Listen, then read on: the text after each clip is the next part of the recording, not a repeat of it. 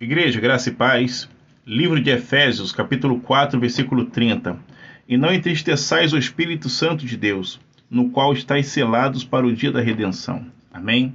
Então, meus amados, tenham cuidado com o que você fala. Tenha cuidado com o que você pensa. Tenha cuidado com o que você deseja, porque o Espírito Santo ele está contigo. Aonde você vai, o que você faz, o Espírito Santo está presente. Amém? O teu dia a dia vai dizer se você vai entristecê-lo ou se você vai alegrá-lo, alegrá-lo. Amém? Então tenha cuidado com as coisas que você faz nessa terra. Viva para Deus, busque a Deus, se encha cada dia mais da presença do Espírito Santo. Porque o Espírito Santo está contigo, mas se você entristecê-lo, ele vai embora. E se ele for embora, você fica vazio, e vazio você está morto espiritualmente. Vigia. Amém?